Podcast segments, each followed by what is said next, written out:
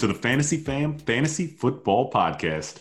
I'm your host, Chris, coming at you from Rain Man Studios here in Northern Jersey. On the mic with my brother Sven and our cousin Keeley.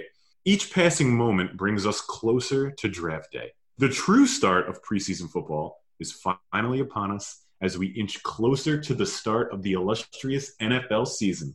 The truth is, You can't handle the truth! However, in tonight's episode, we each lawyer up and represent ourselves as we put a stake in the ground, make a statement, and provide opinion, fact, and data on why we believe it to be true. These are strictly the opinions of the fantasy fam, and therefore cannot be argued or claimed erroneous. Who are we kidding? The point here is to spark debate and to create a discussion amongst ourselves and for you. Defend your argument, be it draft strategy, offensive scheme, athlete, team dynamic, whatever's clever. Just don't throw out a plethora of evidence like Pee Wee did when his bike was stolen. It was Francis. End of story. Kyle, please do us the honor of kicking this off. Court is in session. Let's hear it. Wow. Okay. First off, fantastic start to the ep- to this episode. It was Um, Francis, though. Yeah. Anyway, anyway, um, so this concept was uh, created because of my favorite show of all time, which is How I Met Your Mother. And every time Marshall says something, every time he makes a point, makes a statement, backs it up, he always finishes it with lawyered because he's a lawyer and he does That it based wouldn't on have been my first choice. Would've- I thought you would have said Okay. Judge Judy or law No, no, no. or something. It's every every time every time Marshall says it, he says lawyered. So anyway, that's that's where it came from. My first statement. Okay, both of mine are statements. They're not opinions. I believe they are fact. Um, my first one is that I'm going to back up the fact that your first two picks this draft season should both be running backs. Okay, both of them should be running backs, and here's why. Let me get into this. Okay, I think you should draft a running back early and often. Let's go back to 2018. The finishes at the running back position. All of these players, except for one, two, three, except for three of them, were picked outside of the first two rounds. Okay. And that was James Conner, who, to be fair, he filled in for Lev, who would have finished in the top 12, who was also drafted, you know, Lev Bell was drafted in the first, would have been drafted in the first round. Okay. Um, the second one is is uh, Tarik Cohen because in PPR formats he has such a value at you know, because of his reception totals, um, and James White again reception totals. So his role in that New England offense, you know, it's continuous into this year as well. Other than that, though, Saquon, CMC, Todd Gurley, Alvin Kamara, Ezekiel Elliott, Melvin Gordon, Joe Mixon, Kareem Hunt, oh, and David Johnson, all players, all running backs who went in the top 24 picks of the draft last year. All of them finished as top 20, uh, was it top 20 running backs? Top 12 running backs, sorry. Top 12 running backs. Okay. Look, I know there are plenty of people out there who will say that there are there are running backs in the third, fourth, fifth, undrafted territory that could finish in the top 12 at the position. They are wrong. Okay. Very There are, yeah, it is very rare. Okay. Yes, Philip Lindsay finished as running back 13 or 14 PPR formats, and he wasn't drafted. Yes, there are outliers. I'm not disputing the outliers. That being said, if you want to have an edge up on the field in fantasy football, you need, and I stress the word need, you need top tier running backs. Wide receivers can be found anywhere. Wide receivers from round six through undrafted finish in the top 12 quite often, actually. Okay. The only running backs in the first two rounds who didn't finish in the top 20. Let's go through them. Le'Veon Bell, he didn't play. Sorry. Leonard Fournette, he missed eight games. Dalvin Cook, he missed five games, and he still finished in the top 30 running backs, which has a little bit of merit in its own. Devonta Freeman, he missed 14 and a half games. Okay. 14 running backs were drafted in the first two rounds ADP wise last year, and only four of them finished outside the top 20. Okay. That's pretty important. Now let's go to the difference between running back one finished last year and running back 12 finished last year compared to wide receiver one versus wide receiver 12. Last year, uh, DeAndre Hopkins finished as the number one wide receiver, and Keenan Allen finished as number 12. There was a 73 point uh, difference between the two in PPR. Running backs, Saquon finished as number one, Kareem Hunt finished as number 12. There was a 156 point difference between the two of them. That is double plus some difference between wide receiver 1 and 12 and between running back 1 and 12. That shows how big it is to have a top tier running back. And if you can get two of them, that shows how big it can be to have that that double of you know success and double um, you know advantage on the field. Okay, let's look at some third round and fourth round wide receivers that you can if you don't draft DeAndre Hopkins, Davante Adams, uh, Juju Smith-Schuster, any of them. Let's look at some third and fourth round wide receivers that are going in, in PPR leagues right now.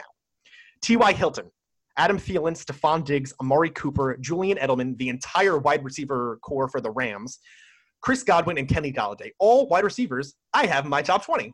Yet I can get them in the fourth round. It's I, I, I can't stress it enough that having a top tier running back or two is unbelievably important. And I think this year is more than most where you do I will go every almost every single time I will go running back running back in those first two rounds because would I rather have let's let's say I'm in the later part of this first round. Would I rather have Dalvin Cook and James Conner as my running backs or would I rather have Rashad Penny and Derrius Guice okay It's a Yeah. tough one. Sounds Yeah. awful. that's my, my point is that Sounds if- good potential, but yes. I know there are people who will say, "Well, I'd love to get, the, I want to get the best value." And yes, if Julio Jones and Michael Thomas are both there, or if Julio Jones and Odell Beckham are both there, well, yeah, I'm not Sure. debating that. what I'm telling you is, is that your third, fourth, fifth round running backs then are going to have a huge disadvantage compared to those first round and second round running backs. So, I end my rant. I have a question for you. Sure, Did you deploy this strategy last year? I'd have to think about that. Um, Or at least try to. Yes, most situations I did. I am a huge running back early fan. Sometimes it comes back to haunt me when I try to go running back, running back, running back, and then beyond because I do love loading up on those uh, top end running backs. But yes, most years I do that, and I can tell you that one idea, one uh, example comes to mind is two years ago. I went best player available, wide receiver, wide receiver, and I finished in like third to last, I think. so I had Julio and Michael Thomas. I mean, literally, what could have gone wrong there? I had two of the best wide receivers in the league that year.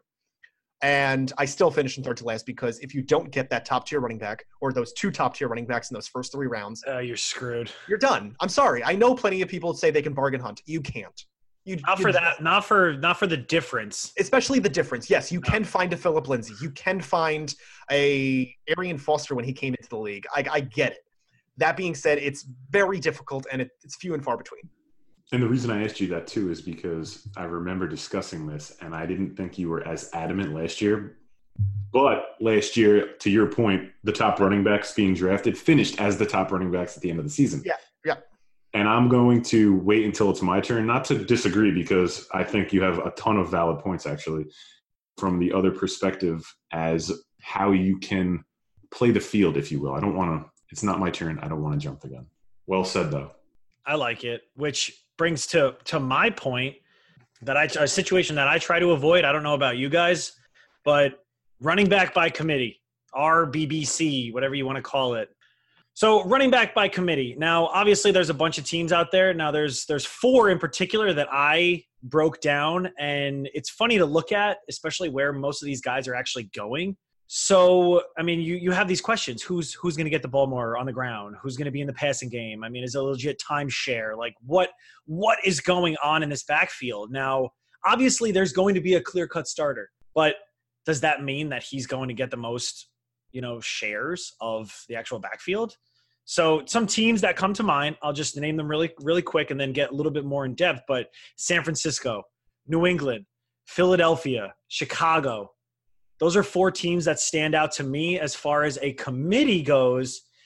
Now, you look at the actual ADPs of some of these players. So you got San Francisco, you got Tevin Coleman, who's going sixth round, Jerick McKinnon, 10th round, late 10th round, Matt Breida, who's going in the 13th round. By, by the end of the season, Matt Breida could be the number one running back on that team. Injuries happen, depth chart changes. I mean, performance, you know, trades. Like it's, the the question marks that come with running back by committees. Now, obviously, if Tevin Coleman ends up being your first running back, then holy crap, you won. you didn't listen to Kyle over there because you obviously didn't you obviously didn't draft a running back with your first couple picks. Okay, Fast- if you draft, you could win with Tevin Coleman as your running back three, not your running back one. That's my point. Well, exactly, exactly. But what I, I guess what I'm getting at is that obviously some of these guys you're going to take a chance. Like, okay, you're going to take a chance on Jerick McKinnon, but if you are waiting and you're like, oh, I'm going to get one of these guys later on, you know, he's going to be, he'll, he'll get involved. He's going to get involved. Like those question marks are what really bother me about it. And I don't want to go into the season no, not knowing what, what I, what I don't know. So New England is another one, another very interesting situation. And the reason being is because they drafted Damien Harris. Why did they do that? You had a great thing with Sony Michel, James White, who was a PPR monster last year. Now, James White is going in the fourth round. Could be good, late fourth. You, you never know. You, obviously, they still want to get him involved because he is. I mean, you could say he's probably one of the best, if not the best, receiving back in the NFL right now. Now, Sony Michel's going around later, a couple more picks later in the fifth. Do you really want to invest a fifth round pick in Sony Michel where he's going to be your running back too? So, okay, so you got guys like I mean, this particular section actually is kind of gross of the actual draft, depending on how you look at it. So around the same area as Sony Michel, you're looking at DJ Moore, Andrew Luck, OJ Howard, Aaron Rodgers, Deshaun Watson. I mean, obviously, if quarterbacks aren't taken a lot higher, depending on your league, but this is, you know, obviously based on ADP fantasy uh, calculator. Tyler Boyd, Jarvis Landry, like those players are going around where Sony Michel is. So if you want to take him, okay, but just to see the other talent that's also out there. Now they also have Damien Harris, who is getting work right now because Sony Michel is sidelined, and apparently he's looking pretty good. I mean, it's just we we don't know, and especially New England because they like to keep things very hush hush. Uh, you also have Rex Burkhead, who's still there, who could get, and then you got the fullback. What is it, Kyle Juice Juice Jusick or whatever? How do you say his name? He's not their fullback. James Develin's their fullback, isn't it? James Develin. There you go. My bad. I'm thinking of the guy from the 49ers. Yes, yeah. yes, yes, yes, James Develin. Anyway, it, the guy can vulture. The guy could vulture touchdowns. Another team that I'm completely avoiding, one, because I'm a Cowboys fan, is the Philadelphia Eagles. Jordan Howard, you listen to the show, you know exactly how I feel about him. I'm not going to get into it. Miles Sanders, who apparently is killing it right now in preseason. Like he is performing very well. They're saying he's the best runner. Best, he's the shiftiest runner they have on the team. But then again, they're also saying reports that Jordan Howard looks the best. So that's two mouths to feed right there. They also have Darren Sproles. I'm not saying Darren Sproles is eh, is that you know what I mean, like, but he's still going to get involved. You also have Corey Clement. They have they have a plethora of running backs now. Obviously, not all these guys are going to get opportunities, but that situation. I mean, Jordan Howard eighth round, Miles Sanders seventh. You could get so much more value around the draft with those guys. Now, Chicago, Tarik Cohen, Mike Davis, David Montgomery, and holy crap, Cordarrelle Patterson. What? I just read reports the other day that they're actually using him, and he looks he looks fast, is what they said. Yeah, well, he's always been fast. he's literally been fast since he came since he started playing football. So, so, so it's it's just it's. I have his Vikings jersey. David Montgomery's going in the fourth round, early fourth, rookie, who is I guess you could say could be the starter, but Mike Davis looked pretty good with Seattle last year. Um, they obviously picked him up for a reason, but then they go and draft David Montgomery. Uh, so the fourth round, he's going in the fourth round around players such as Brandin Cooks, Mark Ingram, Robert Woods, Kenny Golladay, Chris Godwin. I mean, there are so many other players that you know for a fact are going to perform. Whereas David Montgomery, you're investing in that. He's going to be part of that committee with Tarik Cohen. Uh, Mike Davis will get his fill too. So it's I, I personally would rather spend – that draft pick on someone I know. Like give me give me Brandin Cooks, who's never not gone over a thousand yards in his in his five seasons in the NFL. Running back by committees are definitely something to warrant. Obviously, like I said before, injuries, you know, trades. I mean, performance. It's it's going to happen. Like we're going to figure it out eventually. By I mean, hell, it could be figured out by like the third week. I mean, Tevin Coleman could get hurt. Jerick McKinnon could get hurt. Matt Breida steps in. We're looking at a running back two, potential running back one upside, but you don't know. So it's whether or not you're willing to spend a, I mean, an, an early draft pick on a guy where he may not get that much opportunity. You think he will, but would you rather spend, you know, that draft pick on somebody that you know will perform? And that's my case. Avoid running back by committee. Yeah, running back by committee is an interesting one, I think, because I have always said I wanted to avoid them. And then you think on it, like what you kind of just said at the end, is that if if all of them are considered a running back by committee, that means if one of them goes down, then the other person has a clear path and they are talented enough to carry the workload. So, or if they go down, they get suspended, whatever it may be. Like it kind of makes it interesting because like that whole you know like the Kalen Ballage and Kenyan Drake or Tevin Coleman and Jerick McKinnon or But see, know- that's not by committee almost. That's kind of like what's it's- going on. yeah that's a what's going on kind of thing yeah but it's it's interesting because if if the team thinks high enough highly enough of them and something happens to the to the actual you know quote unquote starter then all of their shares are going to go directly to that next guy in line who's going to take over like nothing happened so with running back by committees i do like getting the last player on that committee It's so, exactly, and that's and then some of these guys aren't even going the drafted. Like, cheapest yeah the cheapest one but I mean, Mike Davis could turn out to be the best running back on the Bears. We don't we don't Yeah. know. I mean, obviously, signs are looking towards David Montgomery, but but you you see the point that I'm trying to make. agreed which is why you need to watch football. You need to keep up with it. This was actually going to be my my second case, but I think you kind of led me. You kind of led me to it, brother. You you held the carrot out, and I ran right after it, and I'm currently currently Like- crunching on it. So i don't run af- i don't i don't run after carrots i run from carrots what's up, Doc? Maybe maybe a Um, Twinkie, maybe a, Yeah. put a Twinkie like your forehead and just have it dangle Tons of veggies, no carbs in my in my diet during the week, gentlemen. wow during the week. I love few it. carrots feels pretty good. It's good for your eyes, you know. Which is Yes. why I didn't have glasses until recently for distance. So you're Yeah, welcome. The, the last one in the family, So literally. it took some time, and I haven't really worn them because if I fall asleep wearing them, then I might break them or hurt myself, and that's the only real time I need them right now. So I'm dr- driving on occasion. I wear them at night. At night. All the trials and tribulations of glasses gla- glasses wearers. The glasses wear wearers. So I'm gonna uh, I'm gonna switch it up. I'm gonna be fluid, like I advise you all to be during your draft. Okay, so monitor the depth charts. What's going on with certain players? Are they holding out? Are they hurt? Personally, I, I watch as much football as possible. Preseason, regular season, college games, everything. Like I truly love watching football. Some prefer stats, which is cool too. I mean, I think you need to mix it up a little bit, right, to be truly successful at this. But as long as you follow updates on players and the depth charts, because what we were just talking about, the depth chart move creates opportunity. Opportunity creates touches. And we all know, we talked about it, opportunity is king in fantasy football, which is why I think preseason football is bigger than most people think. And not a lot of people actually invest time because it's it's next man up mentality. What what if somebody gets hurt? It's inevitable in football. Someone's always going to get hurt, and it's obviously not the same sport. But the New York Yankees, Tauchman, did you see that catch? If you didn't, check it out. The Sea Witch Ursula. I mean, come on, meow.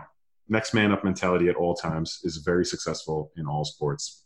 Philip Lindsay was passed over 256 times in the NFL draft last year. Yes, he was not drafted or hyped as as an RB1. He was signed by the Broncos and was fourth on the depth chart in the first game of the season. By the first game, he got 17 touches, more than any other running back, scored on a pass play. Week two, he had his first 100 yard rushing game. He went from no one's heard of him to actually finishing 13 in PPR. Yes, it's more of an anomaly because there weren't a lot of athletes that this happened to, but it actually happened.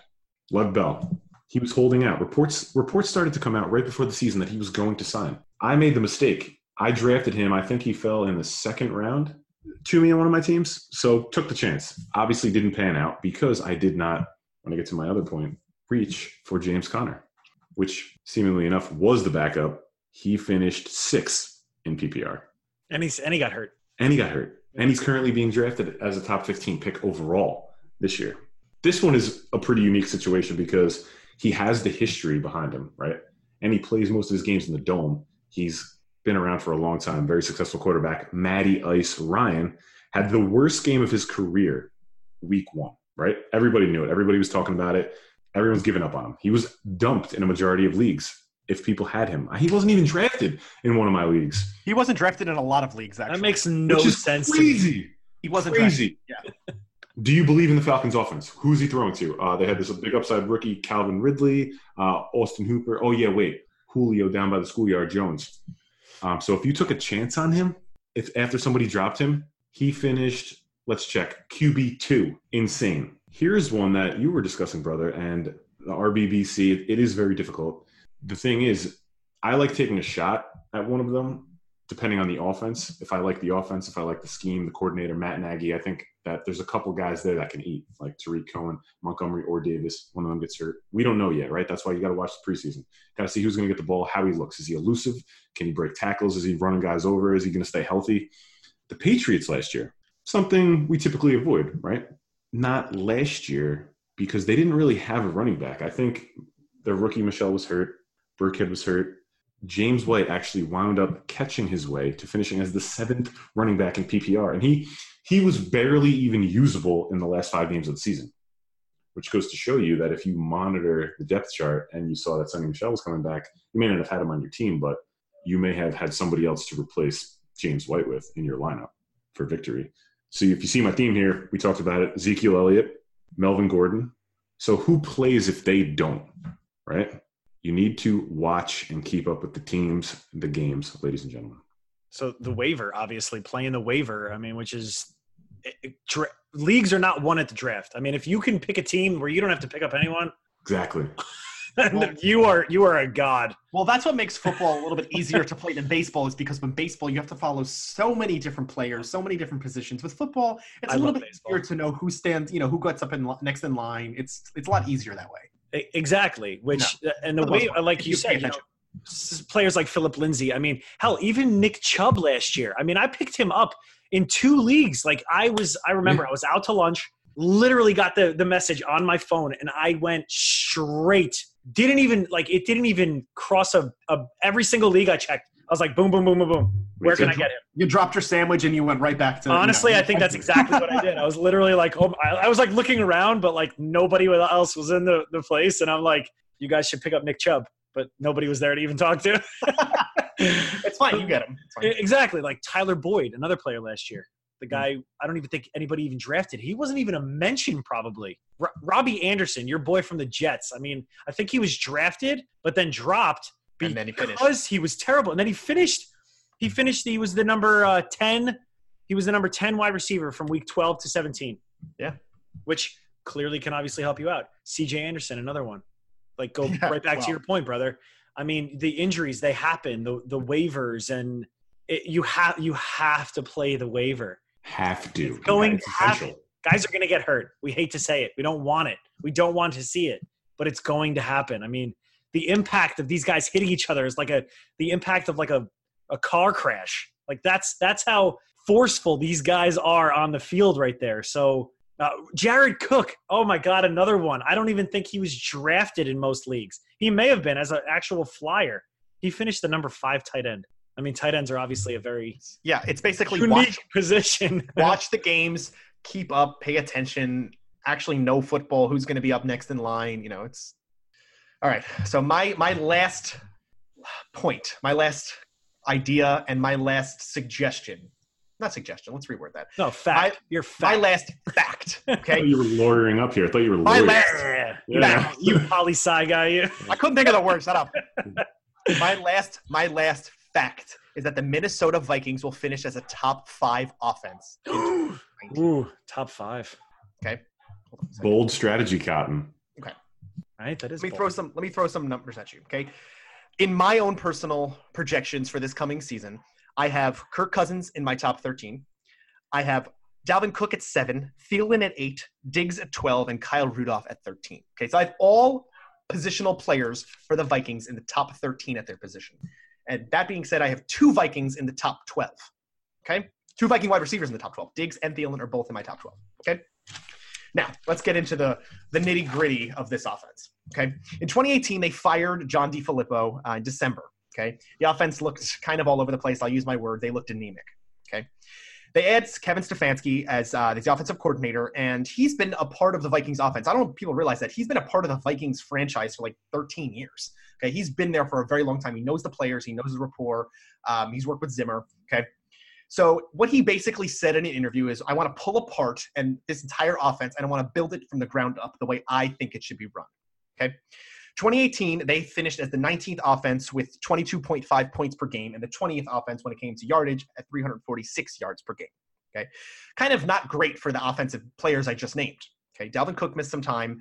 Kirk, though, is what I'll get into as well, is the fact that Kirk actually finished with really strong numbers that people didn't realize. But under Stefanski, um, in the interim basis from we from the last three weeks of the season, um, the biggest thing that stood out to me was the fact that it went from 21.5 rushing attempts per game all the way up to almost 28 rushing attempts per game. Okay, this matters. Okay, it didn't. It, it, it also helped that Dalvin Cook at this point was actually healthy. Okay, but if you, um, but they were sixth overall in passing attempts in 2018 with Kirk Cousins. That showed a little bit of upside. The fact that Dalvin Cook was down for parts of the year, but they had still had faith in Kirk Cousins, and he was actually sixth in the NFL when it came to passing attempts. Let's go back even further. 2017 under Pat Shurmur, they were 11th in total yards in his offense, and they were seventh in rushing with 31 attempts per game. That's a lot.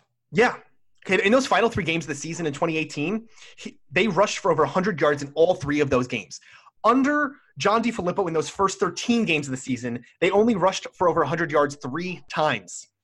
They have a top five defense going into 2019. Some of the best players on defense, one of the best defensive schemes in the entire NFL, which helps an offense. This is the second year with Kirk Cousins as quarterback. Okay, it takes time for rapport to build with the quarterback and his positional players. Dalvin Cook is coming back healthy.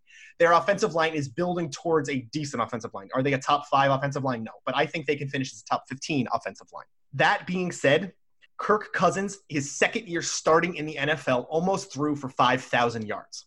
Okay, he had 4,900 plus yards, 25 touchdowns, 100 rushing yards, and four touchdowns. Okay, he had a great year, his second year as a starting quarterback for the Washington Redskins. This is now his second starting year for the Minnesota Vikings. All those numbers combined for me means they're going to put it together. Stefanski is going to put it together as an offensive coordinator. Kirk Cousins, I think by the time the season starts for me, Kirk Cousins will be a top 12 quarterback.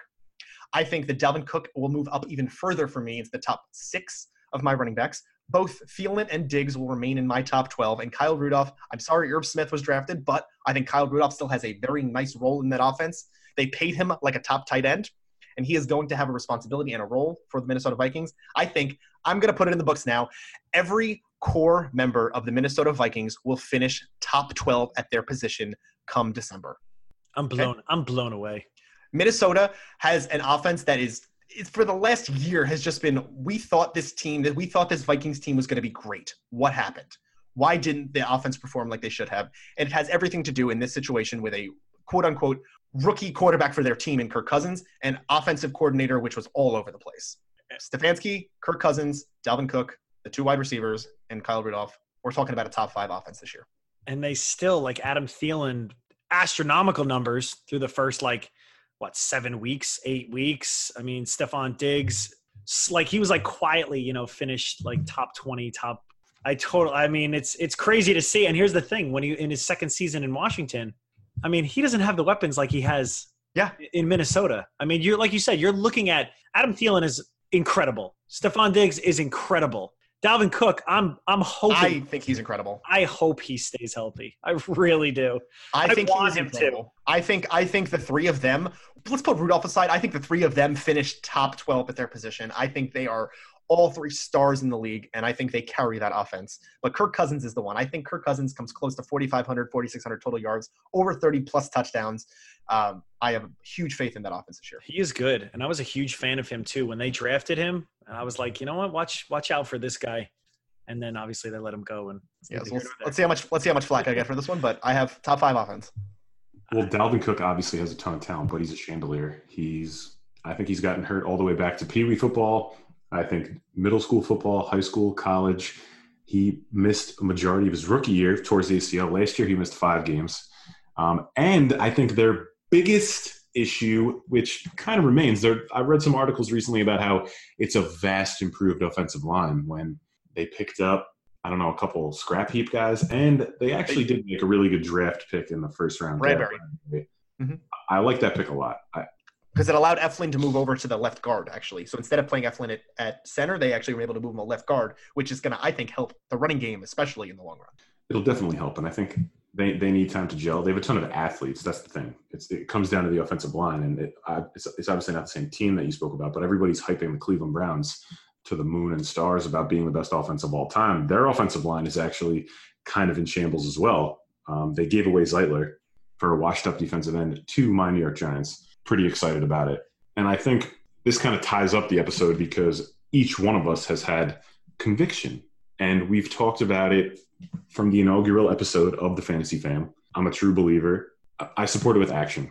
I draft my players. I think it's as simple as that. There comes this negative connotation that goes with with reaching in some fantasy circles. Um, I prefer to say it's being aggressive and going after the players that you believe in. It's as simple as that. Do I believe in value based drafting? Of course. But something to point out let's say you draft second in the 12 man league, right?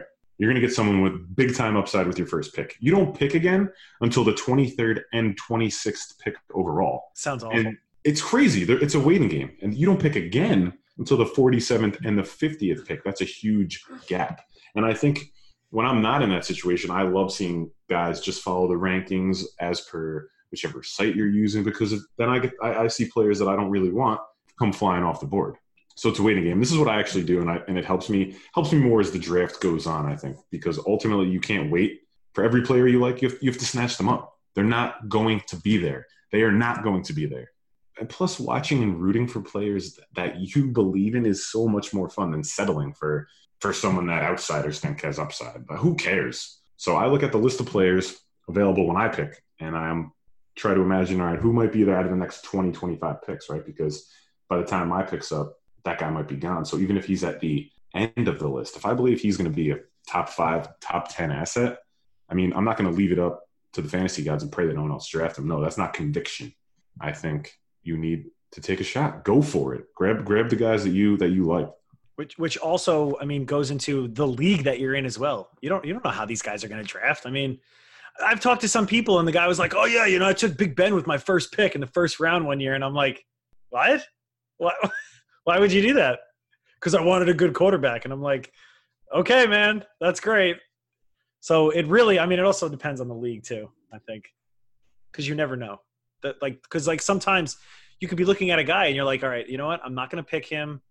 a whole round goes by and he's still back there and you're just like oh crap you know so maybe it was meant to be And to the point of that is you have to be fluid. I hinted at that. I foreshadowed at that earlier in the episode. adaptability because it's an ever evolving cluster to say that bends the knee to no man. That that is a fantasy football draft. Yeah, you have a strategy, you have conviction, and you go after it, but you're gonna have to be ready to throw your strategy out the window after round one because if anything's true, it's that that nothing's really true. Nothing's predictable, right? So similar to predicting stats for for fantasy, essentially, there's no there's no perfect science. And I think one key example, just to reiterate, we talked about last year. I I believed in the Chicago Bears and the offense and Swaggy Nagy coming to take over. Tarik Cohen, 14 man league. I thought he had potential. Um, he was going around the 80th overall pick in a 14 man draft, mind you. So when I came with my 50th pick, there was a chance that he might not be there. Do I risk it? Of course not. I drafted him. He finished RB 11, which was well worth it.